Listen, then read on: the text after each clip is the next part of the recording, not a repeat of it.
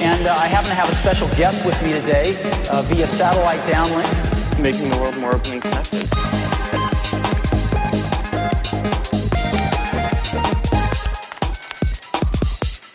Welcome to the Today in Tech History podcast, where you learn about a few tech related events that occurred today, June 3rd, from history.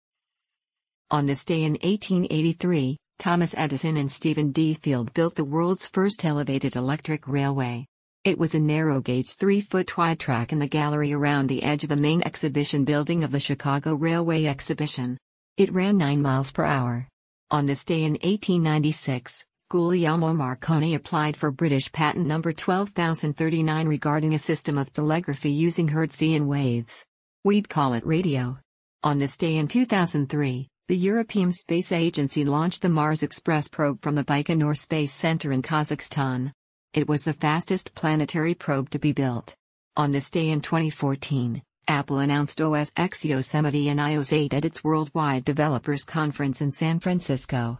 Among the features were the ability to answer phone calls on your OS X computer, the ability for iOS apps to talk directly to each other, third equals party keyboards for iOS, and a new programming language called Swift.